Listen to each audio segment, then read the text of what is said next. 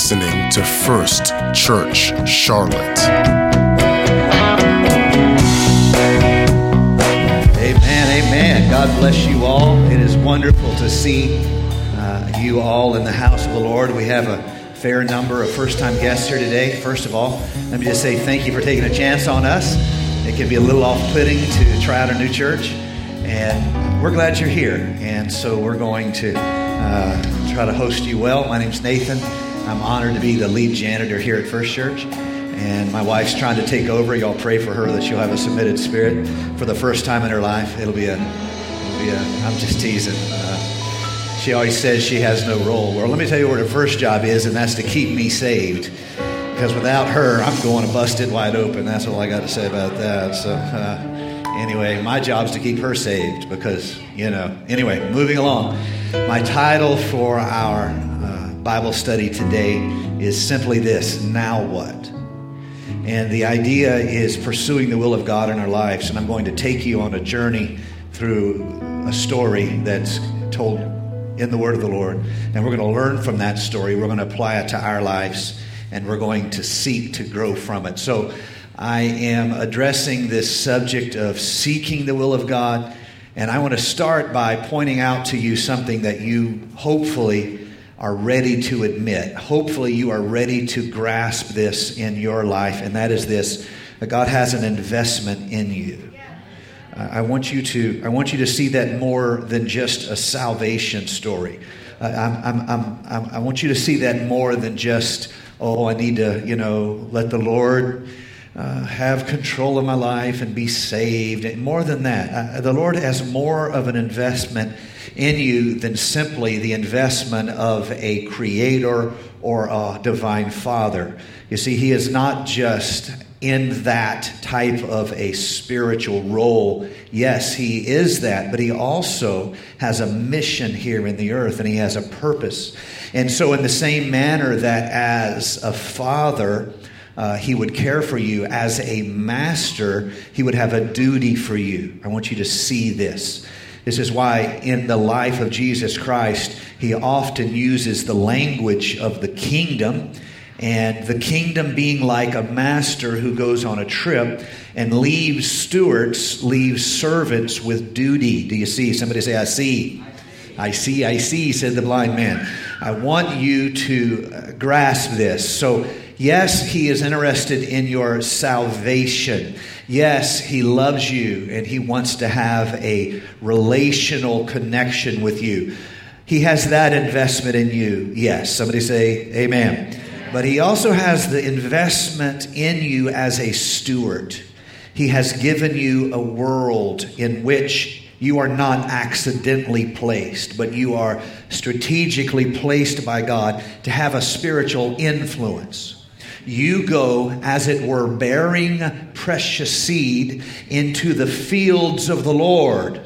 And you carry this seed, and we all of us have this divine investment upon us. We are placed by God, we are empowered by God, and we're challenged to make a difference. I want all of you to see and feel and accept and even embrace this challenge of God upon your life. You have a testimony to give. You have a word from the Lord to share to somebody. Your prayers can make a difference in somebody's life. Your intercession can be the strength that somebody desperately needs today.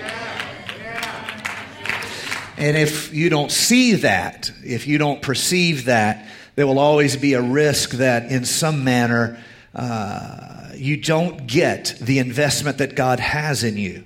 And so you experience a type of self serve Christianity, which is not all wrong. There is an element of doing what is good for us and finding what we need and getting encouragement for ourselves. That's not all wrong, but it's only half the story. The will of God for your life is that His anointing upon you would overflow you his spirit would be like a well springing up into everlasting life. It overflows your life. It overflows your abilities and it begins to influence all the people in your life. You are not a social media influence. influencer, you're a Holy Spirit influencer. That should have been the title of this message, right? Holy Spirit influencer. And get a picture of somebody making kisses at a camera or something like that. God has an investment in you. So, if that is true, we're going to live in a certain way and we're going to consider what we can do to make a difference in our world. One more time, Big First Church, amen. amen. All right, so I want to tell you a story from the Old Testament. I want to show you somebody you know biblically you know as a famous Bible character, and I want to show you an element in his life that you need to apply to your life and I need to apply to my life. So I'm in 1 Samuel chapter 23. This is the story of David before he is king. Uh, they told David, saying, Look, the Philistines are fighting against Keilah. Keilah is a town on the frontier of Judah. It is, as a result, susceptible to border raids from the nations uh, that are uh, the enemies of Israel. And so uh, the Philistines are fighting against Keilah. They are robbing the threshing floors. At the time of harvest, when they bring the grain in, Philistines would uh, create raiding parties and they would come in in force and they would steal all of uh, the harvest. And Verse number two, therefore, David inquired of the Lord, saying, Shall I go and attack these Philistines? And the Lord said to David, Go and attack the Philistines and save Keilah. But David's men said, Look, we're afraid here in Judea, Judea, or Judah, I should say.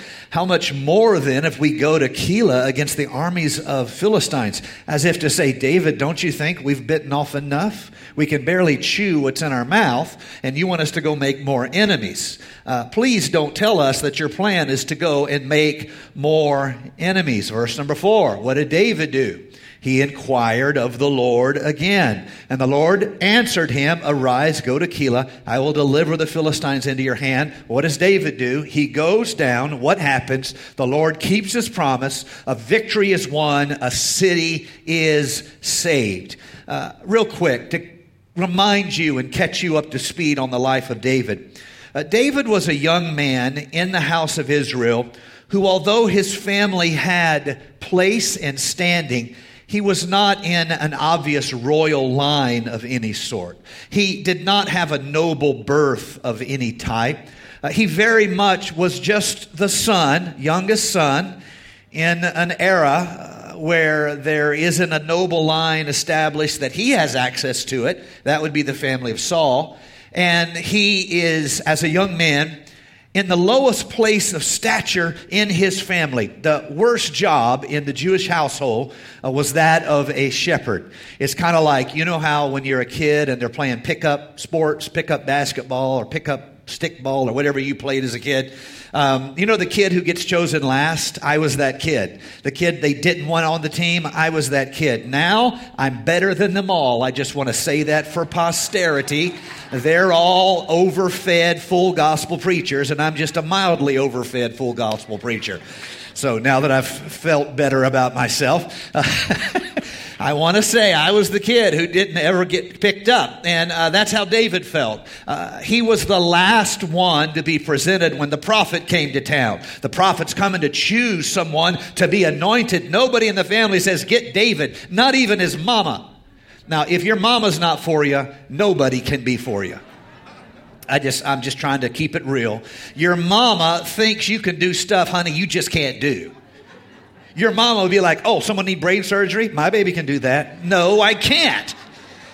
Uh, your mama believes in you. Not even Dave's mom is trying to get him out there. Why? He's the youngest. He has a lot of capable, talented, uh, strong older brothers who are at places of more, how shall we say, social skills. They're older, more mature, more wisdom. Uh, and if that's what God is looking for, then God's never going to choose David. But let me remind you something about God. God looks for things that are not obvious to our flesh. Some of you have been told your whole life that you were of no special import, that you had no special ability. I would like to ask you this question How would the critics in your life know? God is looking for something that maybe no one else has been looking for. And God can take the loaves and the sheep of your life. Oh, praise God, somebody. The loaves and the fishes, I should say, of your life, and the sheep too. And when He's done with them, He can do something mighty in you that goes beyond any understanding. David's on the bottom of the totem pole, but let me tell you what David has done. Well, first, let me tell you what David has not done. He has not turned his bitterness, his low status into bitterness. That is what's natural to us. We kind of mumble around about injustice and how that's not fair, and no one ever gives me a chance, and no one lets me be, uh, no one picks me for the team, and, and we kind of celebrate our bitterness, and then we find other bitter people, and we gather so we can create our own little bitter society of judging the rest of the world, and that's how we cope. That's not what David did with his low status. He took his low status and turned it into worship. So his brothers don't care that he's on the hillside. He doesn't care about what they care about. He turns it into worship. What is a disappointment in your life? And are you turning it into worship? What are you frustrated with? And are you, I'm preaching to somebody, turning it into worship? Everybody wishes different things had worked out in different ways. Are you turning your frustrations into worship? I didn't get the job. Well, it may have been the worst job of your life. You don't know. Turn it into worship. Something happens. Mm. When you turn your disappointments into a praise service, when you turn your disappointments into worship, you get the attention of God. And God's looking for a king. God's God's not looking for a shepherd, not at this moment. God's looking for a king. Now, God has shepherds, speaking as one, but God's looking for a king. And He's looking for all the people who are socially confident and mature. No. He's looking for someone who can turn frustration, disappointment, and bitterness into worship. And so David jumps to the, to the top of God's short list. Don't you want to be on God's short list? And so you know the story. Now, David, then, having turned his circumstance uh, into worship, he is able to see things from the perspective of God, not the perspective of fear. I'm preaching to somebody, not the perspective of competition, not the perspective of who's getting over on who, not on the perspective of who has better career opportunities, not from the perspective of who's better looking and has more media followers. From this perspective, uh, how does God see it? And so when David is sent as a young child to carry food to his older brethren on the battlefield, who are all hiding and cowering from Goliath, he doesn't see it as a Goliath comparison. He sees it from God's perspective. Who is this uncircumcised Philistine to challenge the armies of the Most High God? How can he do that? Worship will get you a bit of seeing things from God's perspective.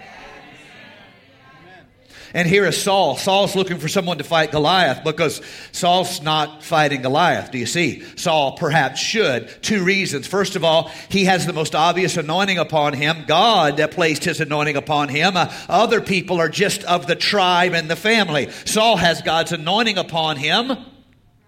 But you'll never find one time Saul going to God and saying, Should I fight Goliath? Maybe if he would have asked, he would have been given an answer. But he doesn't do that. Second reason uh, Saul was head and shoulders of all the house of Israel. What's interesting about that? Saul was Israel's Goliath. And he's still looking for someone else to fight Goliath. Here comes a boy who can turn bitterness into worship, and he sees not from the perspective of a boy, he sees from the perspective of who? The one he worships. He says, I'll do it. Well, as a result, you know the story. David catapults from low status to high status. He becomes son in law to the king. He marries the king's daughter. Uh, the young maidens of Israel celebrate by singing in the manner of the time. Uh, Saul has slain his thousands, but David has slain his ten thousands. David obviously is trying to get used to this new reality and uh, awkward, and he's doing his best not to cause problems and whatnot. But Saul is cut to the quick because of David's uh, accomplishment, because of David's uh, great victory, his exaltation, uh, that which Saul lusts for and craves, uh, he sees David receiving. And the result of this, the result of this is that uh, Saul. Uh, has this hatred develop in his life for young David. Uh, this is this is so fascinating to me because Saul should have been in that moment Israel's Goliath. He had every reason from anointing uh, to size, uh, and he chose not to. But he cannot look in the mirror and see his own coward. And the result is that bitterness fills him toward David. It's hard to look in the mirror and say, You should have been braver than you were. That's very hard uh, and we all need to do that. Uh, that's called facing your fears. And so, some of us uh, we have uh, we need to face some fears in our life. The coward, as uh, one quote says, the coward dies many, many times. a brave man just dies once. And so, Saul is facing his cowardness, and in the manner of a bitter person, he doesn't look in the mirror and say, "You had an opportunity. You should have risked it all. God was with you. It was worth it." Instead, in the manner of bitterness, he projects at what other people have done wrong, and the result is he hates David. Now he takes all his house guard. They didn't have professional armies in that day, they raised armies. Uh, but the men right around the king who served as a type of professional officer corps um, and royal bodyguard, they were about 600 men. Saul takes all of them and turns them into a bounty honey crew bounty hunting crew and they're wanting to find and kill David. Now, David's on the run, 600 professional soldiers, the closest thing that there are at the time, are full time searching for him everywhere. He has gotten very, very busy. he spends all of his time hiding, moving from place to place, not sleeping on the same pillow twice, to kind of use a phrase. And he is, he is, everything has gone wrong in his life. Uh, he, received anointing and has given him trouble. And uh, he could turn that into bitterness, but no, his most beautiful worship are written uh, as he runs for his life. He could have hold God to account. Is this your version of blessing? If this is your version of blessing, I, I, don't really want anything to do with you. He could have been bitter, but God chose someone who knew how to turn difficulty into worship. And since he learned how to do it early, it wasn't so hard for him to do it now. That's one of the reasons why some of us struggle with the same battle over and over. We never learned the lesson before. What are you disappointed in? What breaks your heart? What hurts you? What fills you with pain? Can you turn it into worship? I'm here to tell you, you could do it. It is the path of the right approach to God. It is true submission, not my will. Thy will be done. So, you know the story uh, David now is hiding for his life, and uh, now this frontier city, Keilah, is attacked by the Philistines. David could make two mistakes here. And I want to, uh, you to understand this because I, I want to leave you with something here. There's two mistakes. It's like the old time preacher used to say there's ditches on both sides of the road. It's not just one side of the road, there's on both sides of the road. Um, and so here is the reality of the ditch on one side of the road. David could have said, Of course I'm going to go to Keilah. I'm anointed. Everything I touch turns to gold. I'm going to Keilah. Uh, that's not what he did. The other side of the road, the ditch on the other side of the road is, I can't go to Keilah. I can barely keep myself alive. I, in both cases would have represented his reasoning and his confidence in himself or his lack of confidence in himself. What does David do? David doesn't automatically say, I can do it. He doesn't automatically say, I can't do it. What does David do? David inquired of the Lord. He inquired of the Lord. You can't do everything, but that doesn't mean you can't do something God has decided you can do. I can't do it. Let's just be real here. I'm going to go back to what I said earlier. God has an anointing upon you. God has an investment in you. You need to believe that. It'll change the way you live. It'll change the way you pray. But let's be real. You don't have an unlimited time budget. You don't have an unlimited stress budget. Once your stress budget for the week is up, you are looking for a place to hide. Once your social uh, budget is used up, you are staying at home. You'll be like the preacher under the cover telling his wife, I'm not going to church. I'm not going to church. And she said, You got to come out of there. You're the preacher. But anyway, enough about me and my wife. I, I, want you to see you can't do everything. You can't automatically say to an opportunity, I can do that. I'm anointed, I'm called. You'll burn yourself down. On the other hand, you can't say, I'm barely keeping myself saved. If God's only goal was to keep you saved, the rapture would have already taken place. You're here for a mission and you're here for a purpose, and you need to believe it. You need to believe there's anointing in you. You need to believe there's the power of God in your heart. Come on, somebody. What does David do? He inquires of the Lord. Now, let me be real here for a little while. As a church, we can't do everything. Uh, we have finite time, finite ability, finite resources. That doesn't mean we can't do anything. That means we need to inquire of the Lord. That means we need to seek the will of God. Because if God gives it to us as mission, purpose, and duty, He will not send us to something He has not prepared us to accomplish. Would you like to have God to own your problems and commit to your goals? Seek the will of God. If God said you can do it, honey, you can do it. He's not a man that he would lie. If God anoints you to do it, it shall be done. If you'll place your life in his hand. All right, so David's this unique combination of worship and war, unique combination of uh, warrior and poet. These are not categorizations, categories that often uh, go together. Most warriors don't write much poetry, and most poets don't practice much war.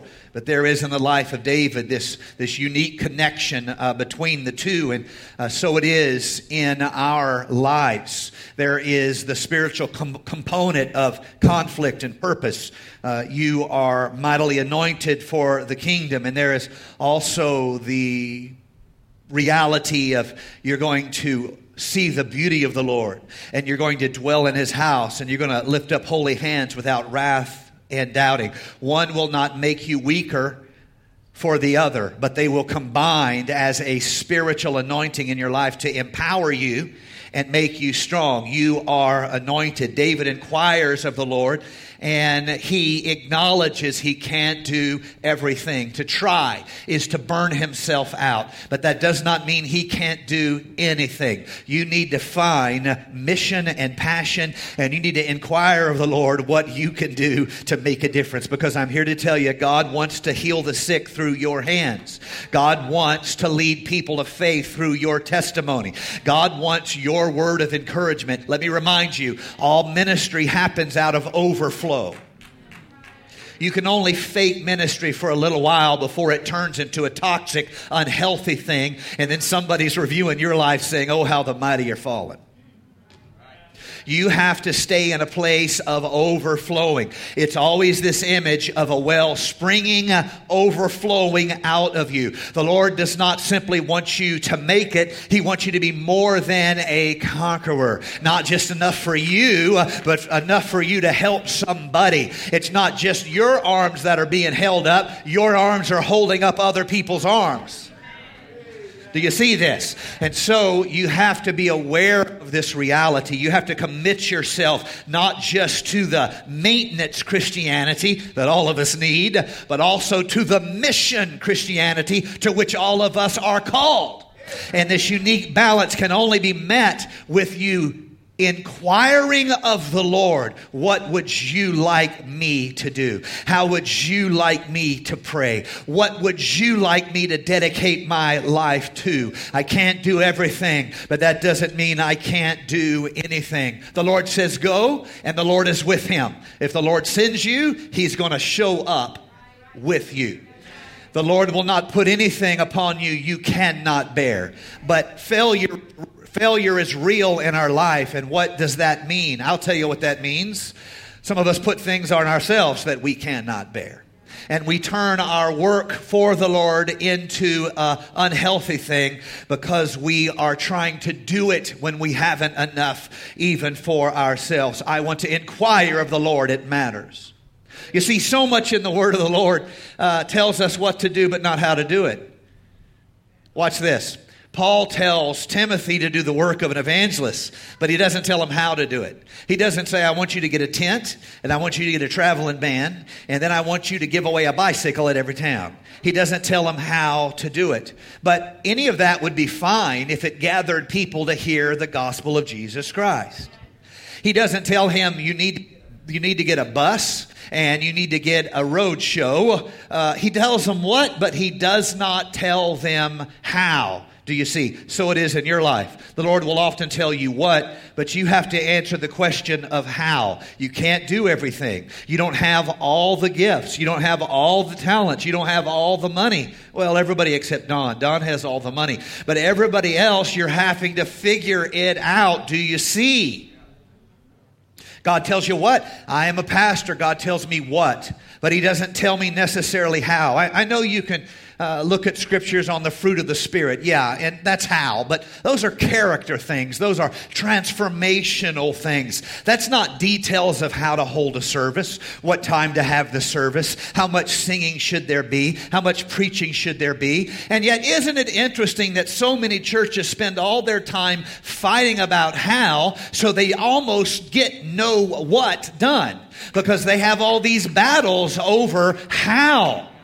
Let me tell you how we're going to do it. We're going to look at this cultural moment and we're going to look at this generational moment and we're going to ask ourselves what creates the most immersive uh, moment and cultural connection uh, for this generation in this generational and cultural moment. And that's how we're going to do it. Not everyone's going to like it because they liked the 90s better. Other people won't like it because they liked the 70s better. It's okay. There is no reason to fight over how. We should be committed to what. And here is the what. God has placed this church, God has placed this pastor, and God has placed every one of you anointed people in this time, in this city, in this generation. And God has an investment in you. And God wants to use your prayer. And God wants to use your hands. And God wants to flow through your word. If you want to pray for people at work and it's okay, pray for them at work. If you want to go out to the park on a Saturday and hand out water, hand out water in Jesus' name. The what is not the how is not the big deal. It's the what. You need to be committed to mission. That may be feeding at, down at the homeless shelter. That may be a soup line. That may be visiting sick kids at Levine Hospital. What is in your hand? That's the missional you. All right, I'm yelling at you. Sorry. But you know how I do. I yell sometimes. And it's a yelling Sunday because I'm mad at having to get up an hour early uh, to come to church. Do the work of an evangelist. My mic has given me a little bit of drama, if you'll be patient with that. Uh, do the work of an evangelist, but the Bible doesn't say how. Build the church, but the Bible doesn't give us a plan. Uh, it gives us kind of principles.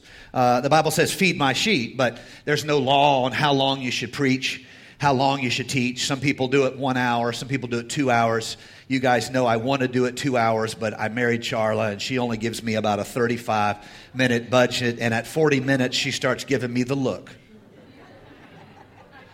Uh, so we can't do everything. Uh, Acts chapter number 16, uh, Paul is seeking to have a breakthrough because he's a missionary and he's on a missionary journey, but he's not having a breakthrough. And he's in an area where we now call, we call it Turkey. Uh, and he wants to go that way. And he wants Bithynia, the Bible says, that's in modern day Turkey. He wants to go to Bithynia and he wants to see uh, the work of the Lord there. And uh, that was where everything was uh, new and exciting. That's like at the time, even the Roman Empire is moving that way, and it'll turn into Constantinople and the Second Roman Empire there. Don't have time for that, but I want you to see it. Uh, it seemed like uh, toward Europe it was dead. It was like the old empire toward Europe, so to speak, and uh, so many of the more wild tribal type things uh, there that way. And uh, he thinks he'll go to Asia, to Turkey, and uh, the the Bible says the Spirit forbade him. It said, "Don't go." Now, how can you do that? There's not, isn't there lost people here? Yes, but you can't do everything. You have to seek what the Lord would have you to do. Do you see? Uh, isn't there churches that need to be built here? Yes. Uh, but you can't do everything. You need to inquire of the Lord. What would the Lord have you to do? Some of you guys right now are in circumstances that are killing you because you have not inquired of the Lord as to that which you should be doing. You need to look in the mirror. You need to quit blaming other people in your life and you just say, all right, Real talk, Lord, what would you have me to do? I can't do everything. I have a limited time budget. I have a limited stress budget. I have a limited set of tools and abilities, but there's something I can do. I just want to know what you would have me to do. The Spirit says no. And so he turns away from Bithynia and he goes down to a place called Troas. But uh, it's not in Troas he's supposed to be either, but God speaks to him in Troas. And it's there he has a vision of a man down in Macedonia uh, saying, Come over here. And this is the story in church history where the gospel moves from Asia to Europe. This is when it happens. God knows the gospel has to get to Europe because none of the other missionary journeys are going to get it there like Paul will. There's other journeys going in other places, but no one's going to get it to Europe like the apostle Paul will. And so, if you would have asked the children of Israel standing outside their tents in the wild wilderness of the the the the desert, this wild le- wilderness between Egypt and um, Israel, if you would have said, uh, How long are you going to stay here? They would have said, We don't know but we're watching that cloud over there. How long are you going to camp here? We don't know, but we're watching that pillar of fire over there. And let me tell you how it's going to work. When that pillar of fire moves and it's nighttime, or that cloud moves and it's daytime, honey, we're packing because we're going to follow what is the will of the Lord. We can't take it all. We can't do it all. We're going to inquire of the Lord. And so when the cloud moves, the people of God move. God, would you lead us as a church? Would you lead us as a pastoral team? Would you lead us as anointed believers to make a difference in this hour? In Jesus' name we pray. Someone say amen. The benefit of this in David's life, and I'm almost done, musicians, you can come. Uh, the benefit of this in David's life is that he's not exhausted uh, to the point where God cannot use him as a tool. Uh, when you, and, and uh, when I say a tool, I know that's an insult in the way we speak one to another, where someone manipulates you. That's not what God does with us. Uh, we're not manipulated by God, even though technically you could say that. What we are is we're led to places of becoming for a purpose that's greater than we can perceive. That's not the same thing. And so David can be Instead of all his time spent hiding, he's able to be used of God for the purpose that God has. King Saul has the duty of protecting Keilah, but King Saul is so filled with hatred and bitterness and anger that all he can see is David as his enemy. He has lost his purpose, and he now thinks his purpose is to kill David. And so when King Saul hears David is in Keilah, uh, what does he do? He thanks the Lord for delivering David into his hand. That's how twisted we can get up and call it the will of God. In fact, I want to say something a little bit further. Um, I have been, uh, unfortunately, as a pastor, one of those common things I hear right before someone does something really dumb. Forgive me for saying this. Right before they do something really dumb, is they will tell me that uh, it's the will of the Lord. Right before they do the dumbest thing I've ever heard. Well, let me just say real quick, as at a discount rate, no charge for this. Um, this is going to be kind of like a uh, spring forward sorrow uh, giveaway. Okay, so it goes like this. Um, uh, number one, you should check everything God told you to do by the Word of God. Secondly, you should test the spirits. Not all passions within you are leading you toward God. You have passions that are within you that are leading you away from God. You should test the spirits. We'll talk about that a little bit more. But I want you to see he's so confused and twisted up that he thinks the Lord has delivered David into his hand because the Lord has sent David to do the purpose that Saul has lost sight of. What happened? When you're a worshiper, you see your purpose. When you're filled with bitterness and jealousy, all you can see is who you're out to get. I've been to churches that felt like churches of Saul. I want to be a church of a worshiping house, a place of worship. I want people to come together and just exalt the name of the Lord. Our job is not to decide who's anointed and who is worthy and who is good and to kill one another and to compete one another. No, there is a need in Keilah. And if God can use us to make a difference in Keilah, then God, can we make a difference? Yes, God says we can make a difference. And so, uh, What does Saul do? He gathers his army. He tries to trap David at Keilah. What does David do? Again, he inquires of the Lord. He doesn't automatically say, Well, I, I'm anointed. I have to be able to beat Saul. That's one mistake. But neither does he say, Oh, Saul is surely going to catch me now and hide. No, he inquires of the Lord. We can't do everything. That doesn't mean we can't be, we shouldn't be doing some things. And so, what does he do? He inquires of the Lord. The Lord says, Leave. I want to show you one scripture. I love scriptures in the Bible that they reveal irony. And uh, I love this scripture, 1 Samuel 23 26. The Bible says this Saul went on one side of the mountain, and David and his men went on the other side of the mountain. When you're committed to the will of the Lord, your enemies will seem like the Keystone Cops. They can't do anything right. They arrest the wrong guy, they shoot the wrong guy, they even crucify the wrong guy. Interesting thought for reflective Christians. If the princes of this world had known, they would have not crucified the Lord of glory. When you're in the will of God, your enemies are made to look like fools. And so I want you to see, real quick, this truth God has an investment in you. God wants to use you for His kingdom and His glory. You can't commit to everything. You'll burn out. You'll quit trying. You'll become a type of ministerial detritus on the side of the road because you tried to do everything. You couldn't do it. It's impossible. I can't do it. It's impossible. I have to learn how to say no so I can say yes. Because if I say yes too soon, I'm committed to things that don't matter. Things I weren't that weren't placed in my hand. I have to be uh, seeking the will of God. So, uh, real quick, practical truths as our musicians come, as our singers come. Practical truths on seeking and inquiring of the Lord. Uh, the first thing is this, and if you'll receive this, I, I think this is so foundational. Uh, I really, I, I, would want you to, to, to take this to your heart. Don't just pursue the will of God, pursue God. Don't just pursue knowing the will of God, seek to know God. When you are with His heart, His will is much easier to perceive. Sometimes we're seeking an answer when what we should have done is sought His presence because the answer was not something he gave us, it was who he was. And in his presence, there was fullness of joy.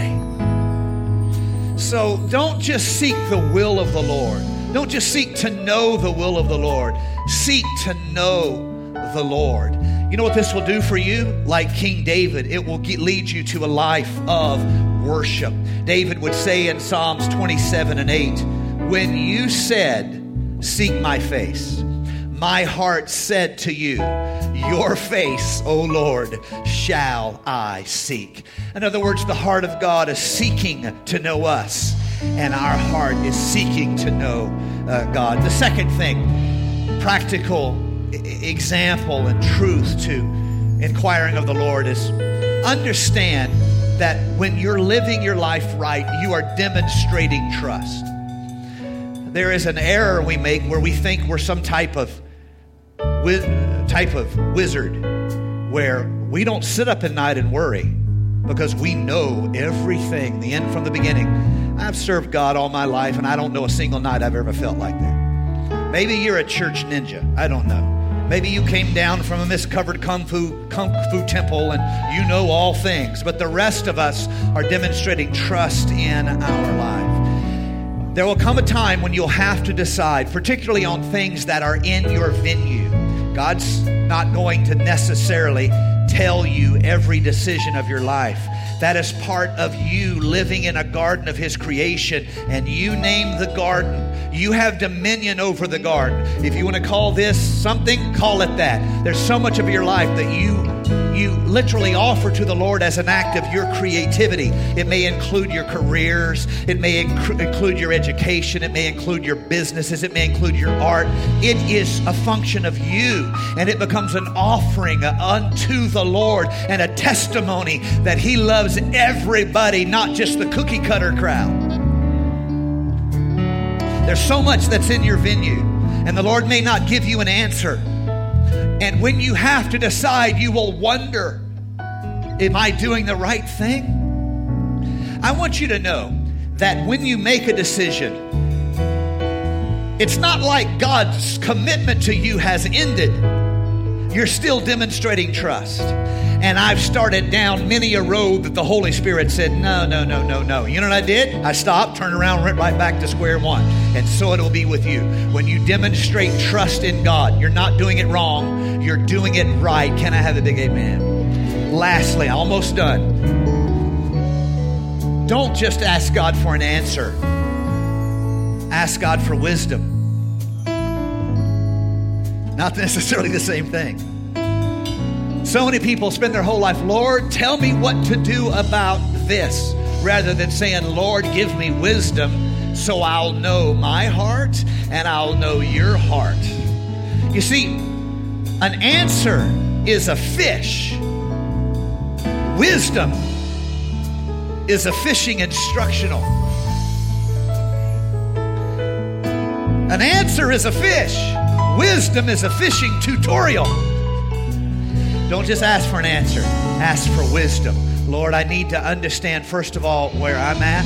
I need to understand the arenas of my own weakness and my strength. I need to be, uh, I need to confess, I need to repent. And then I need to, having made my heart right with you, I need to ask you for wisdom, divine wisdom. Uh, James chapter 1, verse number 5. If any of you lacks wisdom, you should ask the Lord who gives generously to all without finding fault.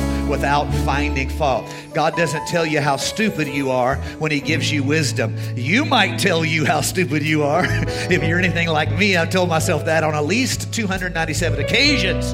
But God doesn't give you wisdom while finding fault. He gives you wisdom as an act of love, not an act of punishment. Everyone who asks receives. Well, let me go back. And uh, gives to uh, generously to all without finding fault, and it will be given you. Ask, and you'll be given wisdom. Secondly, Matthew 7, verse 7. Ask, and it will be given to you. Seek, and you will find. Knock, and the door will be open to you. For everyone who asks receives. And the one who seeks finds, and the one who knocks, the door will be opened. It's God's pleasure to give good gifts. Stand with me all across the house. I must seek and inquire of the Lord. You must seek and inquire of the Lord. Several things are going to happen right now, and I want to real quick give you an overview because I want everyone to be comfortable, not just the regular church folks. One of the one of the things I've many times made a mistake is I, I didn't take care of everybody at the altar. I, the church folks were comfortable, so I want to take care of everything. Real quick, our friends and our guests um, we're so glad you took a chance on us and came and visited us. Uh, we, we we wanted to host you well. I hope you feel that we have. Um, at any time uh, after we pray, if you need to slip out, if you need, need to be dismissed, you're, uh, you're welcome to do so. There's no obligation to linger. All right, so I've taken care of you. I want to say one more thing to our guests and the people who are fairly new. We have a First Steps class that happens right after this. Uh, today we're on lesson two. It's four lessons long. You can start at any time. You don't have to go through it sequentially. Uh, today, we're introducing you to the church, to the ministries into the church, to how you find your place to volunteer and to serve. If you have questions about our church, uh, we'll feed you a meal. It's a great time. So I've taken care of you. Uh, in just a moment, our worship team is going to take us deeper into the presence of the Lord, and, and their real their real goal is to lead us in praise and worship that our hearts might be ready to receive of the Lord. Because this is what I know. In a house like this, there's a tremendous range of trials, a tremendous range of pain and suffering and fear and sickness. And I believe the presence of the Lord is here right now. And I believe He would like to work among His people. How do we do that? Well, we believe in uh, that biblical principle of laying hands on people. COVID has made that complicated. How do we deal with that? Well, our pastoral staff wears masks and they try to take care not to get right up in your face when they uh, pray for you. Uh, that allows you to fulfill that biblical invitation and let ministry anoint you with oil in Jesus' name. So if you're here today and you're sick in your body, you have illness, if you need a breakthrough spiritually, if you need an answer to a dilemma, and you would like to join your faith with someone else, joined faith is not doubly strong it's like exponentially strong. It's two, not 10 to 20, it's 10 to 100. And so that's why we do that. And so our pastoral team will be around the front. Uh, those of you who want to remain where you are and pray, you're welcome to do so. Uh, so everybody's comfortable. I want to pray over you right now. I want to believe that God is He is speaking to you and God is invested in you and I want to believe that he wants to take your hand in his hand. And when you walk out of here today, it's not just as someone who visited a church, but it as somebody who has touched the hem of his garment. And there's a new anointing, a new strength, a new spiritual empowerment, a new trust, a new wonder that's in your life. So we're going to do that right now. We're going to have a baptismal service in a little while. We have people to be baptized today. That's super fun. But right now, I'd like you to let your heart be inclined toward God. Lord Jesus, I'm praying for every individual that's here today. Lord, all of us have so many things in our life that are distractions to us. And if we're honest, I think all of us would admit we don't do a great job of managing ourselves. We overload ourselves emotionally, we overload ourselves in obligation, we overload ourselves uh, in things that really, at the end of the day, they don't matter that much, but they sure take a heavy toll on our spirit. Lord, help us to learn to inquire of the Lord and ask what we should be invested in. We don't have unlimited time, we don't have unlimited strength, unlimited stress management ability, unlimited talents. Lord, we need to be led of you. Our team here at the church needs to be led of you. This city desperately needs the love of God shed abroad in their hearts. Lead us according to your will. I pray for the person that is here today and they've been struggling and they've learned to hide it. Lord, would you challenge them enough today that they would quit hiding it? I pray for the person here today who has fought discouragement and despair for so long, they've, they've just accepted it as a way of being and they've learned to manage it as a chronic condition. Lord, would you let faith begin anew in their heart where it's not just a chronic condition for them, but they begin to worship you and turn their reality into worship. Move among your people here today. In Jesus' name we pray. Amen. As our worship team leads, those who with a need, feel free to step out, come down to the front. If you want to worship the Lord right where you are, totally okay. But focus your mind and let our worship team lead you deeper in this moment right now. Thank you for listening to First Church Charlotte. If this podcast has blessed you, please rate it with four or five stars. By doing so, you will help others find our free podcast and bless them. If you're in the Charlotte, North Carolina area, come worship with us at 4929 North Sharon Amity Road. For information about service times, church ministries, and so much more, visit us online at firstchurchclt.com. If you would like to help support our efforts, please text GIVE to 704 445 5353. We pray God's richest blessings to you. Come, worship with us.